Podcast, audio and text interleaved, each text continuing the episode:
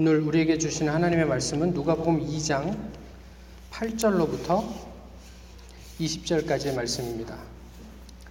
신약 성경 누가복음 2장 8절로부터 20절까지의 말씀입니다.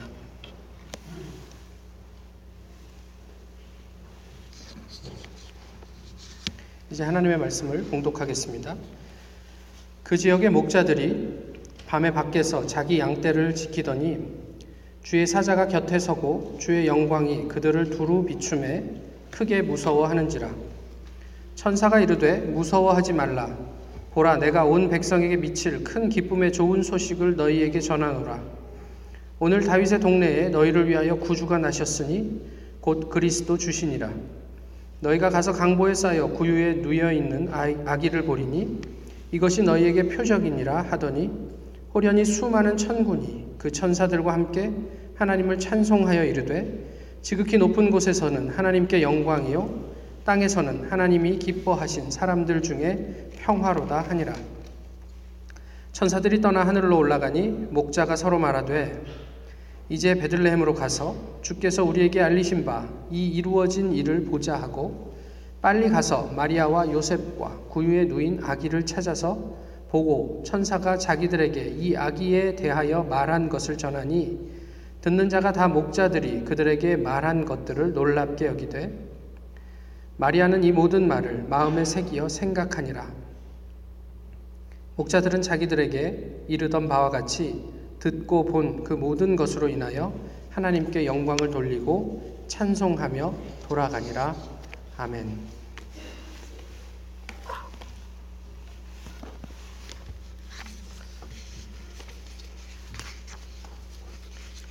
지난 주간에 한국에서 그 성탄 인사가 이제 여러 통이 카톡으로 전해졌습니다.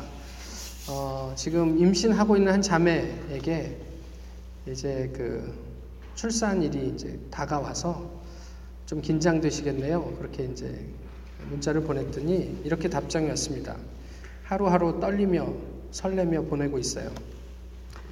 어, 다 큰 성인에게도 어, 임신 그리고 출산은 예, 떨리는 일이기도 합니다. 뭐 설레는 일인 것은 분명하지만 말이죠. 어, 지난주에 말씀드렸던 것처럼 12살에서 14살짜리 여자아이의 출산, 이것은 어떤 설렘이 있었을까? 또 어떤 떨림이 있었을까? 이런 생각을 해보게 됩니다. 어, 저희가 그저 마국간에서 출산했다라는 정도만 이야기를 하지만 그 마국간에서 아이를 낳을 때 주변엔 또 누가 있었을까 싶습니다. 베들레헴이 요셉의 고향이었고 또 그곳에서 어, 많은 사람, 모든 사람들이 호적을 해야 했다면 아마 요셉이 평소에 알고 있었던 뭐 친족들, 친척들도 어, 함께 이 출산을 축하하고 그 옆에 모여 있지 않았을까 싶습니다. 18절에 보시면 듣는 자가 다 목자들의 이야기를 들었던 어떤 사람들이 있었다라는 것을 전제하고 있다면 아마 그 주변에 비단 요셉과 마리아만 있지는 않았을 것 같다 싶은 생각을 하게 되죠. 오늘 본문의 주인공은 누구냐면 아기 예수입니다. 뭐 당연하죠. 다만 그 장소가 마국간이라는 것이 좀 아쉽습니다. 더럽고 불편해서 어, 아쉬운 것이 아니라 이 산모의 어린 산모의 출산을 위해서 깨끗한 방 하나 내어줄 수 없는 우리의 이기적인 마음이 그 마국간에서 적나라하게 드러나는 것 같아서 좀 아쉽습니다. 그러나 어찌 되었든 어, 예수님은 무사히 이 세상에 오셨습니다. 그 안도, 그 평안함, 또 그 감사. 그렇게 그 자리, 좀 냄새나지만 또 좀 불결하다고 생각할 수 있지만 그 자리는 그렇게 아, 감사로 채워져 가고 있었죠. 근데 이 평화를 깨는 반갑지 않은 손님들이 이곳을 찾아옵니다. 누구일까요? 오늘 읽었던 목자들입니다. 몇 명이나 왔을까 싶어요. 예, 한 명은 아니었던 것 같고요. 두 명보다는 더 많지 않았을까 싶은 생각도 듭니다. 그러니까 목자 몇 명이 이 예수를 보기, 예수님을 보겠다고 찾아옵니다. 성경에 나와 있고 저희가 어릴 때부터 아름답게만 들어온 이야기이기 때문에 예, 그저 뭐 저희가 잘 인지하지 못해서 그렇죠. 실제 이들의 분위기는 노숙인과 흡사 비슷합니다. 어, 일단 한번 양떼를 몰고 떠나면 어, 며칠이고 양떼들이 충분히 음식을 먹을 때까지 이리저리 움직여 다녀야 했고 그때 당시에 뭐 목욕이 충분치 않았다고 생각한다면 아, 그들은 그렇게 우리가 생각하는 것처럼 이렇게 낭만적이지 않습니다. 그들의 모습은. 더럽고 냄새나는 그래서 환영받지 못하는 존재들. 어, 아이들은 통상 이런 어떤 감염의 염려 때문에 요즘도 병원에서는 조심하는 것이 사실인데 그때 이들을 요셉과 마리아는 어떻게 맞이했을까 싶습니다. 이러한 불쾌하고 어색하고 또는 염려스러운 분위기를 일소하는 목사들의 아니, 목자들의 전언이 바로 이어집니다. 어, 온 백성에게 미칠 기쁨의 조, 좋은 소식, 복음이죠. 무엇이라고 얘기하냐면 오늘 다윗의 동네 베들레헴 이곳에 구주가 나셨으니 그리스도 주시, 주, 주이십니다. 그러면서 목자들이 이 아이가 바로 그리스도입니다. 이렇게 얘기를 하죠. 우리가 들은 바가 그것입니다. 이렇게 얘기를 합니다. 천군 천사의 천상의 노래. 그 감동을 어떻게 전할 수 있었는지는 모르겠지만 그들은 그 가사를 이렇게 이야기를 합니다. 지극히 높은 곳에서는 하나님께 영광이요. 땅에서는 하나님이 기뻐하신 사람들 중에 평화로다. 저희가 이미 다 익히 잘 알고 있는 내용입니다. 요즘 우리가 듣는 것처럼 이런 곡조가 어떻게 붙어 있었을지, 그 천사들은 어떻게 이 목자들에게 감동을 주었을지, 이 목자들이 어떤 어떤 마음으로 이그 그 젊은 부부에게 아, 이 하나님의 소식을 전했을지 참 궁금합니다. 10절에 천사들이 목자들에게 나타나서 이런 복음의 좋은 소식을 전하, 전했다. 뭐 이렇게 얘기를 하죠. 이 전하다라는 말과 기쁨의 좋은 소식의 이 기쁨, 이 단어에 주목합니다. 누가복음 4장 18절에서 한번 보시면 예수님께서 어, 하나님이 나를 이 땅에 보내셔서 가난한 자에게 복음을 전하게 하시려고 이 땅에 보내셨다. 이렇게 선언하시면서 본인의 공생애를 누가복음에서는 시작합니다. 그렇기 때문에 이 전하다라는 말은 반드시 복음과 함께 가는 단어예요. 그래서 오늘 본문에서도 그런 이야기들을 하고 있죠. 또 누가복음 10장에서는 예수님께서 70명의 사람들을 파송하십니다. 그리고 너희가 가서 복음을 전하고 귀신을 쫓아내고 하나님의 능력을 전하라 이렇게 이제 말씀하시죠. 그리고 이 70인이 돌아와서 기쁨으로 예수님에게 어, 자신들의 어떤 사역을 보고하는 자리. 그래서 기뻐하며 예수님에게 말하기를 할 때 기쁨이라는 단어를 썼습니다. 누가에게 있어서 이 기쁨은 굉장히 중요한 단어입니다. 물론 이제 전하다라는 말도 굉장히 중요한 단어로 자주 어, 사용이 되지요. 다시 이야기하면 복음과 그 힘에 대한 중요한 묘사를 할 때 누가가 이 단어들을 사용을 했다라는 이야기죠. 그런데 14절의 말씀이 좀 마음에 걸립니다. 높은 곳에서는 하나님께 영광이요. 땅에서는 하나님이 기뻐하신 사람들 중에 평화다. 온 백성에게 미칠 큰 기쁨의 좋은 소식이라고 그랬는데 14절에서 천군 천사들이 하나님을 찬송할 때는 땅에서는 하나님이 기뻐하신 사람들에게만 평화가 있는 것처럼 이야기를 하고 있어서 껄쩍지근합니다. 기뻐하다. 이게 헬라어로 어, 의지, 선택 이런 의미가 있습니다. 또 기쁨, 물론 즐거움, 만족 이런 뜻이 있죠. 근데 그 14절에 땅에서는 하나님의 기뻐하심을 기뻐하신 하나님이 기뻐하신 사람들 중에 평화다라는 것을 좀 의역해 보면요. 하나님이 기뻐하시는 좋은 의지의 사람들에게 평화가 있을 것이다. 이런 얘기예요. 하나님이 기뻐하시는 좋은 의지를 가진 사람들에게는 평화가 있을 것이다. 이런 얘기예요. 온 세상 사람들에게 들려질 기쁨의 복된 소식, 복음인데, 그런데 하나님께 기쁨이 되고 예수 그리스도의 탄생으로 말미암아 하나님의 기뻐하시는 좋은 의지의 사람들에게 평화를 그, 그런 사람들이 평화를 누리게 될 것이다. 이런 말씀이죠. 이게 무엇을 의미하는지 한번 보시죠. 어, 어느 일간 신문에 전면 광고로 실렸던 대학교 광고입니다. 그 카피를 그대로 읽어드리겠습니다. 우리 아이는 땡땡 대예요. 대학교예요. 수많은 영어 강의로 더 힘들게 공부시켜도 좋습니다. 방학마다 교환 학생을 보내 만나지 못해도 좋습니다. 첨단 시설 때문에 집보다 학교를 더 좋아해도 됩니다. 세계적인 대학에서 어, 세계적인 인재로 자랄 수만 있다면 엄마는 땡땡 대학교에 더 바랄 것이 없습니다. 이게 대학교 광고 카피입니다. 엄마가 자식을 만나지 못해도 우리 아이가 세계적인 경쟁력을 가질 수 있는 아이로만 자랄 수 있다면, 아니, 대학에서 그런 정도의 어떤 충분한 어떤 그런 것들을 제공할 수만 있다면 나는 우리 아이 얼굴 보지 못해도 좋겠다. 이런 이야기죠. 정말 그럴까 싶습니다. 이것이 세상이 이야기하는 가치이기도 하죠. 여기에서 이것이 나쁘다 이런 이야기를 하고 싶은 게 아니에요. 이거는 어쩌면 우리의 문화 속에서는 당연한 이야기입니다. 우리가 경쟁력을 가지고 누구와도 경쟁해서 뒤지지 않을 만한 그런 어떤 스펙을 가지고 있는 게 나쁜 일만은 아니고 어쩌면 이 시대를 살아가는 당연한 어떤 그 과정이기도 하기 때문에 그렇습니다. 그런데 오늘 본문을 보면서 우리가 좀 다른 측면을 생각을 해보게 돼요. 오늘 본문의 주역은 누구일까요? 주인공은 아까 갓난 아기라고 했습니다.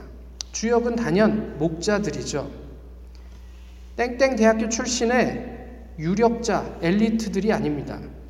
오늘 본문의 주역은 목자들입니다. 목자들은 당시에 세리들과 비슷하게 취급을 받았습니다. 뭐, 세리처럼 그렇게 악하게 살지 않았음에도 불구하고 여러 가지 그들이 가지고 있는 기본적인 어떤 배경 때문에 그랬는지 모르지만 이것이 목자들의 현재 처지입니다. 무엇을 이야기할까요, 이게? 하나님 왜 목자들을 등장시키셨을까요? 소외 당한 사람들, 그들을 하나님이 인정하시고 더 사랑하신다라는 사실을 보여주기 위해서요. 그렇다면 오늘 본문을 제대로 읽기가 참 어려울 것 같습니다. 그저 소외당한 사람들에게 하나님께서 더 관심을 가진다고요? 그거는 하나님이 아니죠. 세상에 소외되고 연약하고 또 뭐 없는 사람들을 하나님께서 더 돌봐 주실 수는 있지만 여전히 많이 가지고 있고 또 성공한 사람들에게도 하나님의 복음은 필요하기 때문에 그렇습니다. 한번 보세요. 목자들이 무엇을 경험했습니까? 목자들 그저 아무 생각 없이 평소와 같이 양들을 지키고 있었습니다. 그런데 갑자기 하나님이 그들 눈앞에 나타난 거죠. 이건 부정할 수 없는 그들의 경험이에요. 실제란 말이죠. 이 경험이 얼마나 생생했든지 이 목자들은 그 경험 자체를 분별해야 할 필요도 느끼지 못했습니다. 오늘 본문 15절을 보시면 천사들이 떠나고 하늘로 올라가니 목자가 서로 말하되 이제 베들레헴으로 가서 주께서 우리에게 알리신 바 이 이루어진 일을 보자 이렇게 얘기를 했죠. 그리고 나서 빨리 가서 마리아와 요셉과 구유의 누인 아기를 찾았다. 여기서 찾았다라는 말은 그저 이렇게 뭐 대충 이렇게 보다가 하나님께서 뭐 이렇게 알려주신 그 집에 들어갔더니 거기에 있더라 이런 얘기가 아니고요. 동방 박사들이 수소문해서 수소문해서 아이를 찾아갔던 것처럼 목자들도 베들레헴에 들어가서 그 아이를 애써서 찾았다라는 의미예요. 자, 이들의 경험이 너무나 분명했기 때문에 이들은 한시도 지체할 수가 없었습니다. 그래서 빨리 베들레헴으로 향했던 거죠. 그리고 막 여기저기를 들쑤시고 다니면서 우리가 만나야 할 그 아기가 어디 있는가? 그래서 마침내 그 아이를 찾아갔다 이런 얘기예요. 이 목자들은 무엇을 경험했을까요? 이 한치의 고민도 없이 아기 예수를 찾아갔던 그 경험은 도대체 무엇이었을까? 그 정서는 무엇이었을까? 궁금합니다. 근데 여기서 한 가지 더 신경 쓰이는 게 있어요. 그런데 양은 목자들이 양을 데려갔다고 이야기하지 않아요.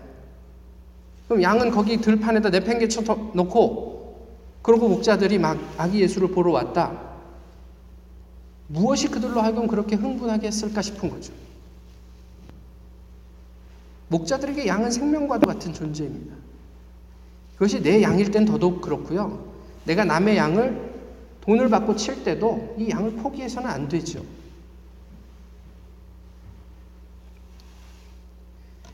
그들이 한 경험이 얼마나 놀랍고 생생했는지를 보여주는 대목이기도 합니다. 여기서 목자들이 갔다. 뭐 별 의미는 없겠지만 헬라어로 디에르코마이라는 말인데요. 이 말은 그저 그냥 이렇게 우리가 뭐 go and back, 뭐 come 뭐 이런 뜻이 아니고요. 뭔가 뚫고 나갔다 이런 의미입니다.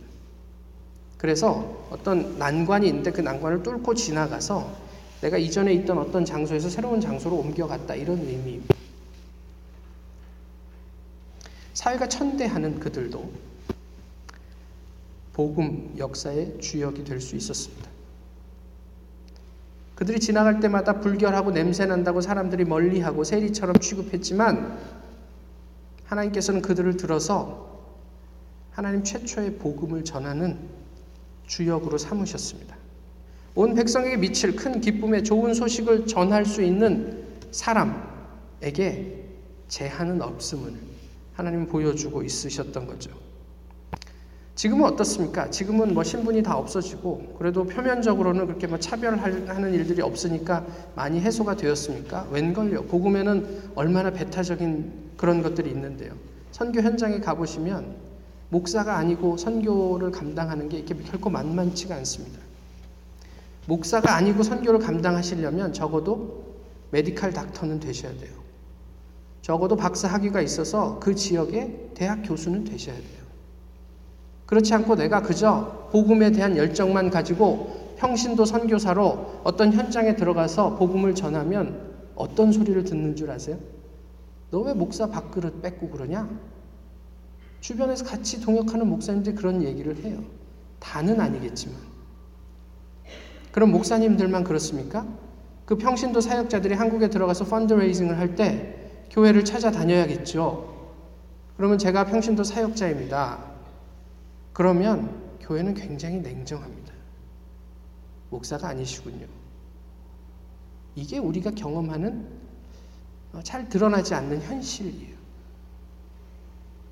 지금도 그런데 목자들이 전해준 그 메시지는 무엇이었을까? 하나님께서 목자들을 통해서 하고 싶었던 말씀이 무엇이었을까? 오늘 되게 마음 아프게 예, 주님의 성탄을 축하하는 크리스마스 이브에 이런 말씀들을 생각해 보게 됩니다. 가다라는 의미는 그런 맥락에서 패러다임 쉬프트입니다. 쉽지 않은 상황에 직면해서 그것을 돌파해서 나가는 것을 의미합니다. 저는 평신도인데 어떻게 복음을 들고 성경을 가르칠까요? 괜찮다고 얘기하시는 거예요, 하나님이. 하나님을 제대로 만나고 경험한 사람들이 그, 그, 그 가슴을 안고 사람들에게 자기가 경험한 레마를 전해줄 수 있다. 오늘 본문은 그것을 우리에게 가르쳐 주고 있습니다. 그것이 온 백성에게 미치는 차별 없는 기쁨, 큰 기쁨의 좋은 소식이 되는 거죠. 비단 사회적 편견과 장벽을 뚫고 나가는 것만이 아니라 우리 각자가 가지고 있는 개인적인 연약함과 열등감을 통과해서 또 다른 장으로 나아가는 것을 포함하고 있습니다. 또 하나의 문제가 뭐냐면 그리스도예요. 그리스도는 잘 아시죠? 메시아라는 의미입니다. 하나님의 아들, 또 기름 부음 받은 존재. 그래서 왕이나 아니면 어떤 영웅들, 선, 신앙의 영웅들, 그 다음에 뭐 어떤 그런 선지자들, 이런 사람들을 지칭합니다. 그런데 그 메시아를 이 목자들이 누구라고 하냐면 절대적으로 무력한 구유에 누워 있는 그 아기를 향해서 이 사람이 메시아다, 그리스도다 이렇게 선언하고 있는 거예요. 강보에 쌓여서 구유에 누워 있다. 이 강보와 구유는 당시 유대인들이 가지고 있었던 그, 그리스도에 대한 편견을 바로잡습니다. 적어도 메시아는 이래야 해. 세상적으로도 사람들에게 인정을 받고 유력해야 하고 그래서 힘이 있어서 우리에게 와서 우리의 어떤 탁월한 지도력을 발휘해서 우리를 이런 압제로부터 구해내 줄 수 있는 그런 메시아. 그런데 하나님께서는 그 그리스도를 정말 변변한 방도 구할 수 없어서 마국간에서 태어날 수밖에 없었던 그 예수를 향해서 그 아기를 향해서 이 아이가 장차 이 세상에 그리스도가 될 것이다. 라고 선언하심으로 구원 사역을 시작하셨습니다. 궁극적으로 십자가를 통해서 성공과 힘, 그리고 어떤 뭐 고지론 등으로 포장된 우리의 신앙적 오해나 메시아에 대한 잘못된 기대를 하나님은 예수 그리스도는 철저하게 불식시키셨습니다. 우리가 가진 세상의 힘으로 복음이 전해지는 게 아닙니다. 하나님이 원하시면 누구를 통해서든 복음은 전해질 수 있습니다. 목자들과 강보에 쌓여 구유에 누워 있는 어린 아기는 복음의 의미를 역설적으로 증거합니다. 카리스라는 말을 아십니까? 카리스마는 아시죠? 예, 이게 칼이 있냐 없냐 이게 칼. 카리스가 은혜라는 뜻이에요. 근데 원래 그 내재되는 의미가 뭐냐? 내재적인 의미가 뭐냐면요. 하나님의 부드러운 마음이에요. 하나님의 부드러운 마음이에요. 그 하나님의 부드러운 마음이 우리에게 은혜로 경험되는 거예요. 근데 저희는 카리스마 그러면 막 뭘 상상하십니까? 뭔가 이게 탁월한 지도력을 가지고 사람들 좌중을 압도하고 그렇게 해가지고 사람들에게 뭔가 와, 저 사람을 따라가면 뭔가 있겠다 싶은 어떤 그런 거를 생각하지 않으세요? 이 하나님의 부드럽고 이렇게 그 그런 어떤 감미로운 마음이 어떻게 우리한테 와서 이렇게 강력하고 거친 무엇이 되었을까? 그것도 좀 궁금합니다. 혹시 우리는 하나님을 내가 원하는 대로, 내가 원하는 모습으로 재단하고 있는 것은 아닌가? 당대 예수님이 태어날 때 많은 종교 지도자들이 메시아를 자기들 나름대로 그리고 있었던 것처럼 말이죠. 하늘은 영광이고 땅에는 평화입니다. 그게 정말 이 무력한 갓난 아이를 통해 가능할까? 그렇지만 하나님은 분명하게 이 아이를 통해 온 백성에게 미칠 큰 기쁨의 좋은 소식이 전해지게 될 것이다. 이렇게 선포하셨습니다. 두려우면 두 가지가 있습니다. 저희가 예전에 누가복음을 하면서 그런 이야기들을 나누었었는데요. 아마 잘 기억이 나지 않으실 수도 있지만 오늘 본문에도 그 두 가지 두려움이 나옵니다. 하나는 하나님을 만났을 때 경험하는 두려움, 헬라어로는 포베오입니다. 목자들은 천사들을 만나고 포베오 합니다. 그때 천사들이 포베오 하지 말라. 너에게 큰 기쁨이 될 소식을 전하려고 우리가 왔다. 이렇게 얘기를 하죠. 그런데 18절에서 보시면요. 이 목자들이 목자들의 이야기를 들은 사람들의 반응이 나옵니다. 18절에 무슨 뭐라고 반응을 합니까? 그 사람들이 안 보시네요. 놀랐다 이렇게 얘기합니다. 그죠? 이 놀랐다라는 말이 두려워했다는 얘기이기도 한데요. 이게 그 사우마조라고 제가 예전에 말씀을 드렸어요. 근데 이게 무슨 뜻이냐면 이상하게 여겼다 이렇게 이런 의미예요. 그 그 그 그 근저 위에 경험하는 두려움의 정서예요. 두렵기는 한데 믿어지진 않아요.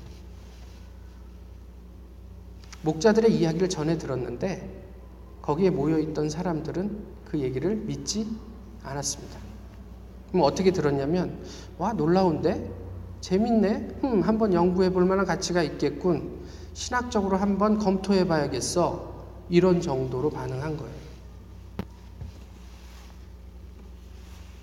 그도 그럴 것이 그 말을 전해준 사람들의 신분이 너무 천했어요.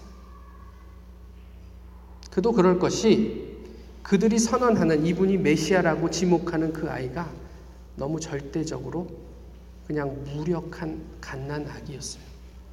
믿기가 쉽지 않았겠죠. 그런데 19절에서 마리아는 달랐습니다. 뭐라고 되어 있습니까? 마리아는 이 모든 말을 마음에 새기어 생각하니라. 이 생각하다는 것은 분사예요.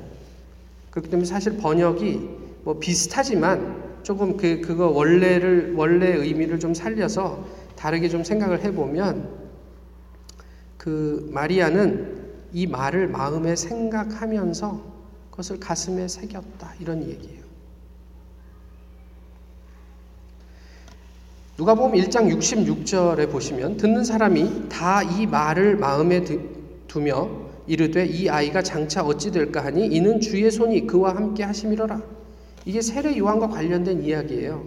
그래서 무슨 이야기냐면 사람들이 하나님의 하나님이 역사하시는 사건을 사건에 딱 맞닥뜨리면요. 먼저 포베오를 경험합니다. 그러면서 그 포베어는 우리로 하여금 마음 중심으로부터 와 이게 뭐지? 라는 사고를 하게 만든다는 거예요. 그게 하나님 경험입니다.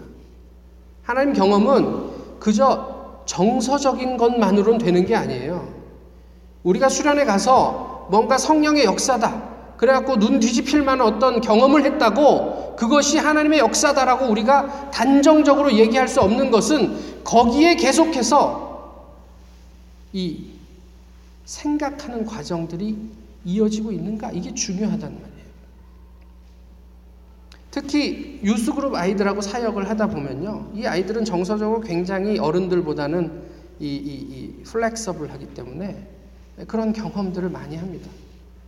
수련을 가든 선교를 가든 그런 정말 놀라운 경험들을 많이 합니다. 그러나 그 경험은 오래 가지 못합니다. 왜냐하면 이성적인 작업이 따라주지 않기 때문에 그렇습니다. 와, 이게 나에게 무슨 의미일까? 왜 하나님은 나에게 이런 경험을 하게 하셨을까? 이것으로 하나님이 무엇을 하시려고 나에게 이런 경험을 주셨을까? 이런 생각들을 하지 않아요. 말씀을 보지 않아요. 그러니 그 경험은 그저 과거에 한때, 아, 그때 참 좋았었지. 라는 정서적인 잔상만 남는 그 이상도 그 이하도 아닌 경험이 되어 버리는 거죠. 목자들이 우리가 들은 이 말을 전하자 할 때 그 말이 헬라어로 뭐냐면 레마입니다. 헬라어에서 하나님의 말씀을 이야기하는 단어는 로고스와 레마가 있습니다.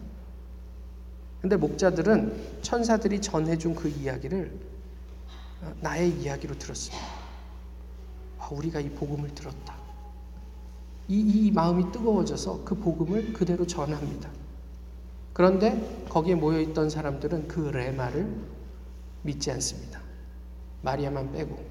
그래서 마리아는 이 레마를 깊이 생각하면서 어, 마음에 새겼다. 여기서 동일한 레마가 쓰이고 있어요. 마리아도 그 하나님의 선언을 자기의 말로 수용했음을 보여주는 이야기입니다. 애국의 포로 생활을 하던 유대인들이 하나님께 기도하죠. 하나님 너무 고단합니다. 우리를 좀 살려 주십시오. 그래서 하나님께서 응답하셨습니까? 안 하셨습니까? 그 기도에 응답 하셨습니다. 어떻게 응답하셨죠? 누구를 보내셨죠? 모세를 보내셨어요? 모세를 어디로 보내셨습니까? 에, 모세를 엄마의 자궁으로 보내셨습니다. 이스라엘 백성 우리 너무 고단합니다. 우리를 건져 주십시오. 그래 내가 응답하지. 그러고 모세를 보내셨는데 엄마의 자궁으로 보내셨어요. 하나님께서 응답하셨습니까? 안 하셨습니까? 하셨죠. 그런데 이스라엘 사람들이 그것을 가시적으로 목격하고 와 하나님께서 응답하셨구나라고 경험하기까지 몇 년이 걸렸냐면 80년이 걸렸습니다. 80년 동안 이스라엘은 무슨 기도를 했을까요? 하나님, 왜 우리가 이렇게 기도하는데 안 들어주십니까? 이렇게 간절하게 우리가 이 고단함으로부터 벗어나려고 하나님께 외치는데, 우리의 삶을 살피고 하나님을 간절하게 예배하는데, 왜 우리의 기도를 안 들어주십니까? 하나님이 뭐라고 말씀하셨을까요? 응답했다. 케이스 클로스드. 근데 그 말이 우리에게 안 들려요. 왜? 내 눈에 보이지 않으니까. 오늘 본문에서 그렇게 이야기합니다. 기쁨의 좋은 소식. 당시 사람들에게 이것은 복음일 수가 없습니다. 왜냐하면 예수 그리스도가 눈에 안 보이니까요. 지금 2000년이 지났습니다. 우리에게는 아기 예수의 탄생의 소식이 그 기쁨의 복음으로 들리고 있습니까? 세상 모든 사람에게 유효한 큰 기쁨의 좋은 소식으로 그 예수님의 성탄이 작용하고 있습니까? 당시 아기 예수 옆에 있었던 사람처럼 혹 신기하게 내지는 흥미롭게만 우리가 여기고 있는 것은 아닙니까? 그래서 이젠 더 이상 Merry Christmas라는 인사도 교회에서밖에 못하고 밖에서는 Happy Holidays라고만 할 수밖에 없는 지경에 이른 것은 아닙니까? 우리가 성탄절에 무엇을 생각합니까? 예수님을 만난 제자들이 친구들에게 그렇게 이야기합니다. 와, 30년 후의 이야기예요. 우리가 그리스도를 만났어. Come and see. 와 보라. 이제 우리가 우리 자신에게 격려합니다. You can do it. 괜찮아. 어? 사람들이 아무 관심도 갖지 않던 목, 목자들도 했는데 넌 할 수 있어. 그리고 독려합니다. 가보자. 하나님께서 이미 완성하셨다는데 한번 가보자. 아, 될까? 될까? 볼 수 있을까? 아니요, 가보자. 그러면 강보에 쌓여 구유에 누워 있는 아기를 보게 될 것입니다. 지금 당장 표적같이 보이지 않지만 그 아기가 우리의 표적입니다. 아니, 그 아기만이 우리에게 표적이 될 수 있습니다. 그 표적만이 우리로 세상을 돌파할 수 있는 힘을 줄 수 있습니다. 오늘 한 해를 올 한 해를 마무리하시면서 또 새로운 한 해를 소망하면서 제발 우리가 가진 무엇이 아니라 예수 그리스도를 우리의 표적으로 우리의 깃발로 삼을 수 있기를 소망합니다. 우리 한번 함께 그곳으로 가보시죠. 하나님께서 우리를 위해서 무엇을 준비하셨고 또 어떻게 이 세상 가운데 이 탄 가운데 역사하시는지 그저 이 자리에 앉아서 그냥 두려움에만 떨고 있지 말고 한번 함께 가보시지 않겠습니까? 가보자. 목자들의 그 한마디가 오늘 우리 가슴을 채우기를 소망합니다. 기도하겠습니다. 귀하신 주님, 오늘도 저희 이렇게 주님을 예배하게 하시니 감사합니다. 귀한 성탄에 아, 기쁨 가운데만 묻혀 있는 것이 아니라 정말 하나님께서 그 주님을 보내신 사건을 통해 우리에게 무엇을 말씀하려고 하시는지 또 우리의 삶을 통해 무엇을 이루어 가시기 원하는지 그것을 다시 한번 고민하고 하나님 앞에 기도할 수 있는 아, 계절이 되도록 인도해 주시옵소서. 주님을 더 사랑하고 주님께서 허락하신 사명 때문에 아, 궁극적으로 기뻐하며 평화를 누리는 저희 모두가 되게 하옵소서. 주님을 기대하며 예수 그리스도의 이름으로 기도하옵나이다.